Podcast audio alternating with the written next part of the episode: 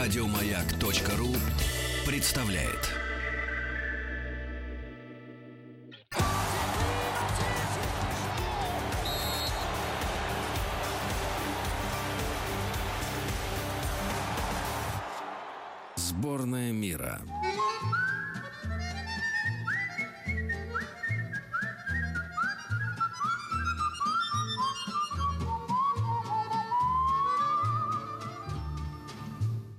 Франция.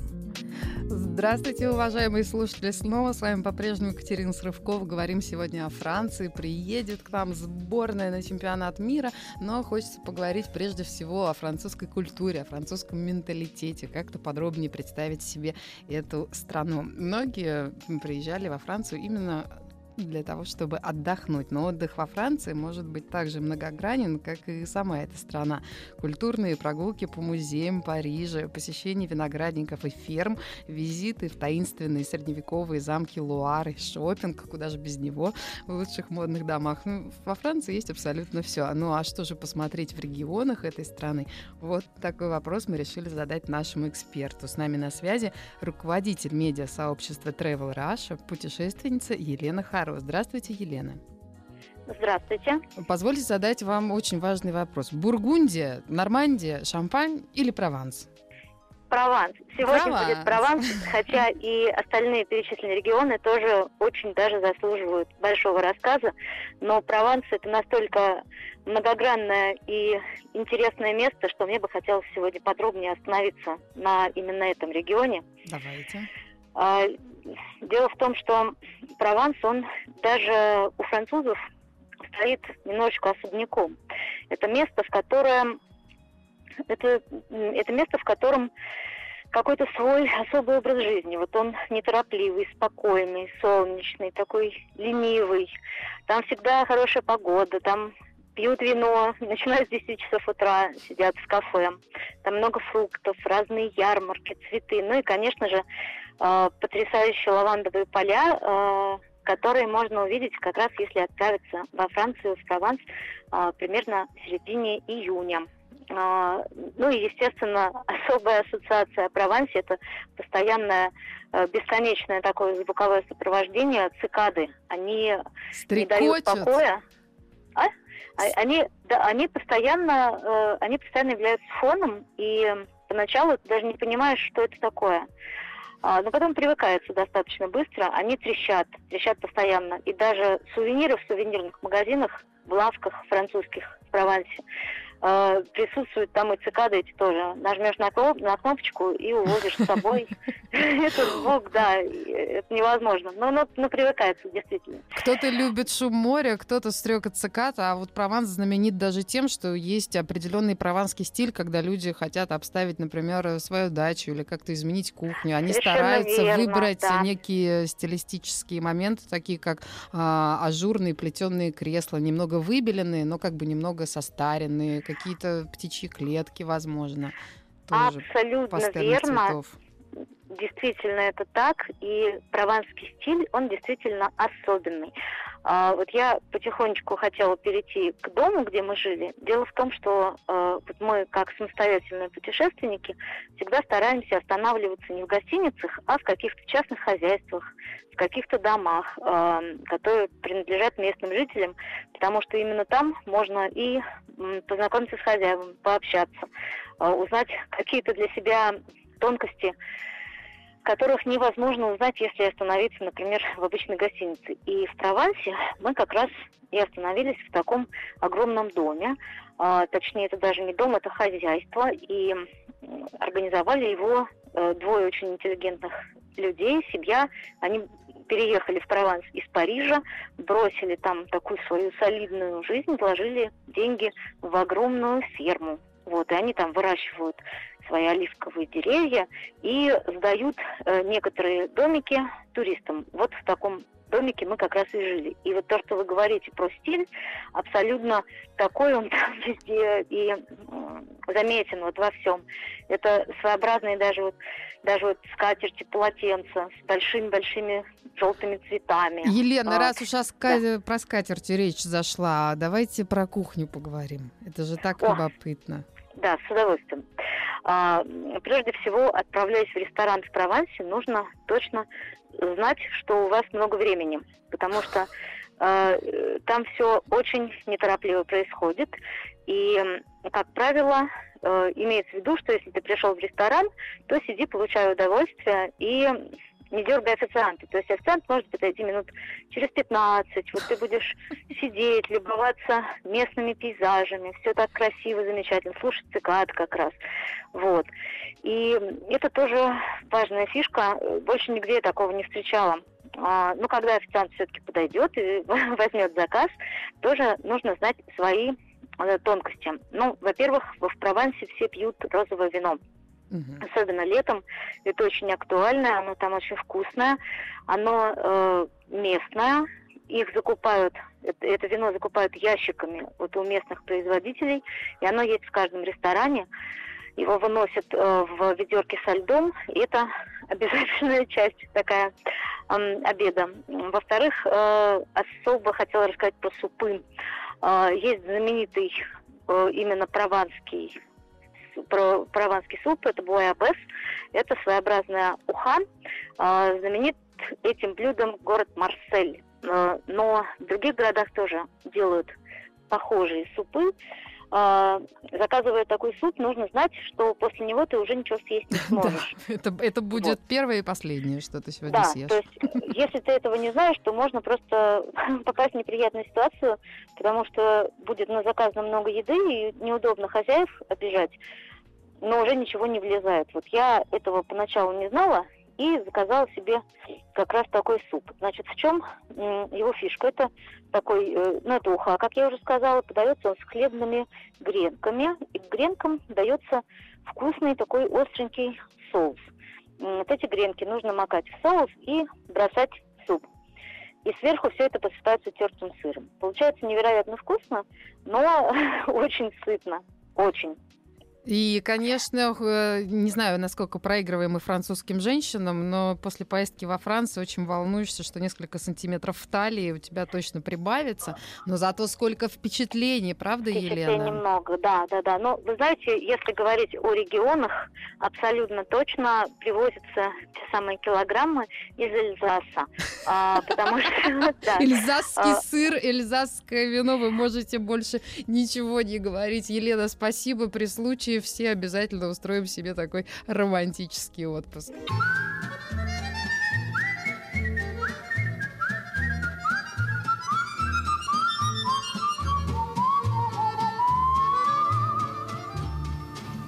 Франция.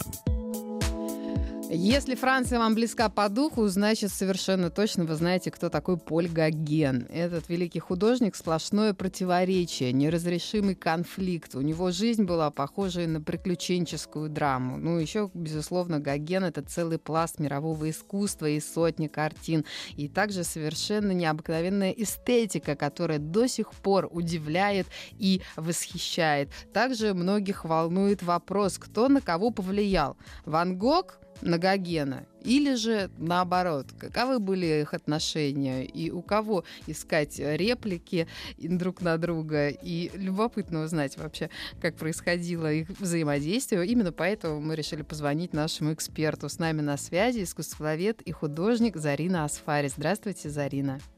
Здравствуйте. Что самое важное нужно знать о Гогене? А, я думаю, что самое важное, в принципе, сказал он сам, произведение искусства для того, кто умеет видеть, это зеркало, в котором отражается состояние души художника. И это та причина, почему, на мой взгляд, а, в изучении искусства самое важное познакомиться с художником и с его жизнью, а, с его взглядами на жизнь, и тогда его картины заговорят сами. А, что касается Гогена, то это безумный искатель приключений. Это человек, который тоскует по утраченному Эдему. Поскольку детство он провел в Перу, собственно, на родине матери, он француз только наполовину, uh-huh. и первым его языком был испанский, который он выучил в Перу. И все детство он провел именно там, и вот это дикая жизнь какая-то совсем другая, не такая цивилизованная, как во Франции, это то, что будет э, тянуть его за собой всю жизнь. И он э, поедет, э, сначала он станет матросом, э, потом он будет искать этот утраченный Эдем в э, на Таити, еще до Таити будет Мартиника, после Таити будут Маркизские острова, и все время он эту, этот Эдем не находит. Он как будто бы хватает его, пытается ухватить его за хвост, а тот все время от него ускользает. И когда он приехал на Таити, который только-только стал французской колонией, он писал проделать такой путь, чтобы найти это, то самое, от чего я бежал. А, мечту, увлекшую меня на Таити, жестоко обманула настоящее. Я же любил былое Таити. Вот он все время любит то, что вот было пять минут назад, а сейчас его нет. Ученые узнали, чего хочет Гоген, но он уже передумал. А скажите, пожалуйста, Зарина, вот по поводу Ван Гога и Гогена, что можете нам сказать? Очень э, много прений ну, на эту тему происходит. Кто а... на кого повлиял-то в итоге? Принципе, все прения растворяют в себе одно письмо. Э, Ван Гога и одна книжка Гогена. А, собственно, в книге, а, в своих воспоминаниях а, Гоген писал о том, что сам смеется над теми, кто говорит, что Ван Гог на него повлиял, потому что так говорили уже при жизни Гогена. Собственно, это не новое какое-то веяние, не новый вопрос. Гоген был старшим товарищем. Он старше его на пять лет – они в одном и том же возрасте начали писать, но при этом Гоген, опять же, на пять лет раньше. И когда Ван Гог приехал в Париж к своему брату Тео, он там познакомился с произведениями импрессионистов, которые его восхитили, с японской гравюрой, которая сильно на него повлияла, и с творчеством Поля Гогена, который стал для него самым уважаемым художником из всех тех, с кем он познакомился. Он в своих письмах описал Ван Гог каждый день огромное количество писем, я не понимаю, как он успел писать картины, честно говоря. Писатель был он еще. Да, во всех смыслах этого слова. Так вот, э, Ван Гог в своих письмах к брату, ко всем обращался все время немножечко свысока. Таким менторским тоном, как, так сказать, старший товарищ, который mm-hmm. вот сейчас наставит на путь истины. К Гогену он всегда обращался снизу вверх. Трепетно. Трепетно, с глубоким уважением, как к мастеру. И это чувствуется в каждом письме. И в своем последнем письме Гогену, незадолго до, собственно, самоубийства, Ван Гог э, написал «Уважаемый мэтр». Вот оно. раз, когда он так к нему обратился, но как бы последнее письмо показывает его отношение к нему на протяжении, в общем-то, всей, всего времени их знакомства. Он написал, э, дорогой мэтр, после того, как я узнал вас и доставил вам столько огорчений, более достойно с моей стороны будет умереть в полном сознании, чем в состоянии всеусиливающегося распада. Зарина, спасибо вам за эту цитату. Я думаю, все люди сейчас встрепенулись и захотят познакомиться с творчеством Гогена еще подробнее. Маяк Про. Маяк Про.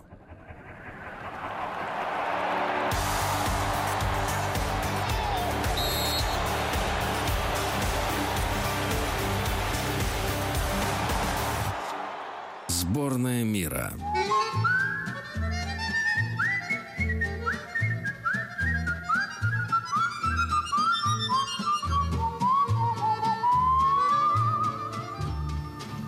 Франция. Франция – удивительная страна со своим особенным очарованием и неотразимым шармом. Это страна с богатейшим культурным наследием и огромным количеством исторических и архитектурных памятников различных эпох и цивилизаций, а также великолепным природным ландшафтом и отличным климатом. Здесь вас ждут дворцы и замки, потрясающие красоты соборы, именитые музеи, лазурный берег и заснеженные Альпы, а также изысканные вина и знаменитая французская кухня. Своим впечатлением впечатлениями об этой стране с нами поделится композитор, певец, народный артист Российской Федерации, человек, наделенный удивительной способностью тонко чувствовать красоту, Дмитрий Маликов. Здравствуйте, Дмитрий. Здравствуйте, спасибо большое, что так меня представили. Вы знаете, безусловно, э, у каждого из нас э, свои впечатления о Франции. Франция – страна многих потрясающих, уникальных брендов. И для меня, в первую очередь, это Париж – это город, да, это один из самых красивых городов мира. И это живопись, то есть это импрессионизм. Вот, э, безусловно, э, все, что вы говорили до этого, абсолютно тоже я совсем согласен. Это и замки, это и кухня, это и вина. Э, но если говорить вот о каких-то личных впечатлениях, то э, мне посчастливилось э, э, в 2011 году э, путешествовать по Франции с большим туром, симфоническим оркестром, э, и с хором, и с балетом, с имперским русским балетом э, Гедемина Сатаранды. Мы, мы проехали 40 городов Франции, представляете? Mm. Вот. И, и эти, конечно, в основном эти впечатления были из-за кулис концертного зала. Кстати, там от, от, отличные такие концертные залы, называются «Зенит». А, то есть по всей стране, даже по небольшим городам, выстроены такие залы-трансформеры, вот, и, в этих э, залах мы выступали с, так, с, такой, с такой программой под названием «Симфоник Мани». Мы играли самые популярные классические произведения в таком очень мощном, масштабном, э, красивом таком шоу. Но, э, конечно, небольшие города я тоже посмотрел, они, безусловно, несут и провинциальный оттенок, э, что мне бросилось в глаза, это большое количество восточной кухни, э, так сказать, э, таких восточных, э, ну, э, это не беженцы были, это просто жители, это мигранты из, э, из Северной Африки, э, из других, наверное, арабских стран. В общем, ну, об этом мы все сейчас знаем. И Такие неожиданные вкрапления во Франции встретить э, такой восточный колорит. А скажите вообще о качестве публики. Ведь говорят, что в столицах более избалованный народ. Чем дальше по периферии, тем по-другому тебя воспринимают. Вы чувствовали какую-то разницу? И вообще, какое у вас сложилось впечатление от людей, которые приходили на ваши концерты? Вы, вы знаете, это интересное, интересное наблюдение, потому что у нас были, была публика, это были достаточно взрослые, в основном французы, которые шли а, послушать популярную классику. Вот, поэтому это определенный формат, э, это определенные, так сказать, у них это очень целенаправленно э, реализуются билеты в, в, на подобные мероприятия. То есть существуют отдельные профсоюзы, э, организации, которые этим занимаются. То есть это такая ну, культурный досуг, что ли, понимаете? И он очень организован, насколько он, я понимаю. Он очень организован, да. И мы, вплоть до того, что мы даже давали по два представления а, в день. Что То есть и было и дневное говорите? выступление, да, да, а залы вмещали 4-5 тысяч человек. Это же практически были... Бродвей, когда вот они играют каждый день, уже все им хлопают стоя, аплодируют. А у вас и дневной спектакль, и вечерний. Откуда да. столько энергии, Дмитрий? Ну, музыка и муза. вот, а, вот. Так что, ну, я очень люблю Париж отдельно. Просто я, кстати, давно не был в Париже и хочу э, в него обязательно вернуться, потому что, э, ну, это город для меня очень романтичный. Несмотря на то, что вот одна из моих самых романтичных пьес музыкальных называется «Ночь в Мадриде», вот, э, но э, Париж это город для меня, безусловно, э, невероятной красоты, у меня с ним масса-масса добрых воспоминаний. У меня есть э, э, там друзья близкие, которые живут, и у которых мы часто останавливаемся. Ну, а также есть э, какие-то неприятные воспоминания, как то отравление устрицами или, или драка мигрантов на, прямо на Елисейских полях, которые я наблюдал. Как вот. любопытно. Но, Кол... Да, но не, не будем... Зато это оттеняет красоту немыслимую, которая находится кругом. И вот наш слушатель интересуется, скажите, Дмитрий, вдохновение приходит вдруг или же вот все-таки на фоне заката под плеск волн муза охотнее прилетает? Ну, ну вы знаете, э, вдохновение ждать э, человеку, который профессионально занимается творчеством, э, дело неблагодарное. Надо садиться с утра и работать. И, э, и тогда вдохновение рано или поздно обязательно придет. Но, безусловно, впечатление на это тоже влияет. Вот. Их нужно обязательно в себе аккумулировать. И спасибо, что вы поделились своими впечатлениями о Франции. Это было очень ценно и приятно для нас. Спасибо. Спасибо большое. Я еще э, отдельно хотел бы отметить город котором я никогда не был, Ар. Это город, где работал Ван Гог, э, и э, мне очень хочется вот побольше попутешествовать именно по, по летней провинциальной Франции, потому что когда я сейчас в гастроле, и два спектакля, вы понимаете, что а, когда у тебя два спектакля в день, у тебя нет возможности да. ну, во всем пройти центру города вечером или, или утром, когда ты туда приезжаешь. А вот и плюс была, мы были в октябре-ноябре, была, была, была плохая погода, а вот в хорошую погоду, как сейчас в Москве, например, кстати, май у нас стоит хороший, просто уникальный май, я считаю, погоде. Вот, э, и вот так путешествовать по провинциальной Франции – это одно удовольствие. Дмитрий, желаем, чтобы ваши мечты сбывались. Спасибо и отличного вам дня. Спасибо, всего доброго. Маяк Про. Маяк Про. На прощание хочется поговорить о французской Полинезии. Это заморское сообщество и составляющая страна Франции. Она располагается в центре южной части Тихого океана. Отличается роскошной природой, хотя на разных островах условия отличные. Связаны с тем, что французская Полинезия включает острова и вулканического, и кораллового происхождения. Многие считают, что восхитительные пляжи, заросли экзотических растений, отличный климат и прекрасные островитянки – основные черты французской Полинезии. Так ли это? Спросим у нашего эксперта. С нами на связи свадебный фотограф, амбассадор Кэнон и путешественница Катя Мухина. Катя, добрый день. Здравствуйте. Как добраться до французской Полинезии? А, к сожалению, это очень далеко. Придется преодолеть два перелета. Но это возможно для тех, кто хочет посмотреть на это уникальное место на Земле. А, я летала двумя путями. А, через Лос-Анджелес с пересадкой – и следующий перелет до столицы Папета называется, это столица на острове Таити, либо через Токио, два варианта. Очень экзотично, но многих привлекают острова и говорят, что дайвинг там абсолютно сумасшедший. Так ли это? А, я думаю, самый лучший на Земле, скажем так. Да? После этого можно уже нигде не нырять, наверное. Расскажите поподробнее, Катя, пожалуйста, что вам удалось там увидеть и ощутить? А, счастью или к сожалению, это был один из моих первых опытов дайвинга, и после этого мне уже больше ничего не нравится.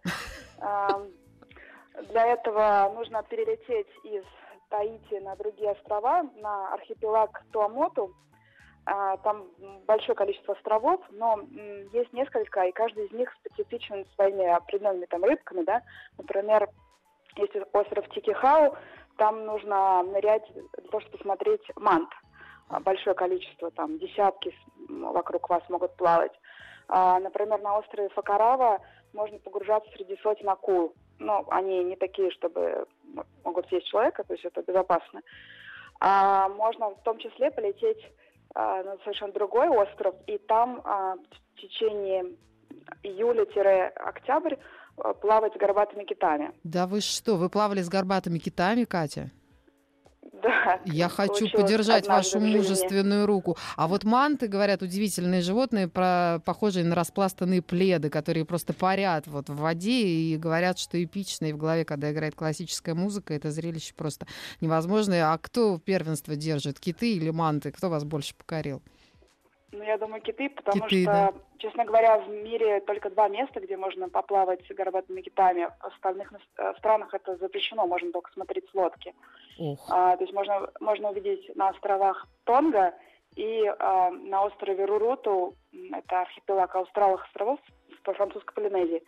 И можно приблизиться метра на три а, даже то есть вы все равно ощущаете огромную водную массу, когда он движется, он же все равно вас как будто сносит. Три метра к такому большому существу, это довольно-таки ну, близко. Ну, честно говоря, можно даже забыть дышать в этот момент.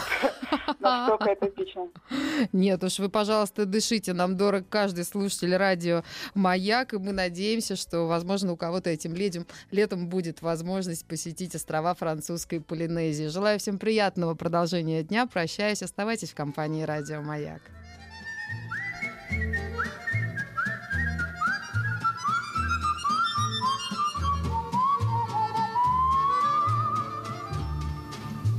Франция. Еще больше подкастов на радиомаяк.ру.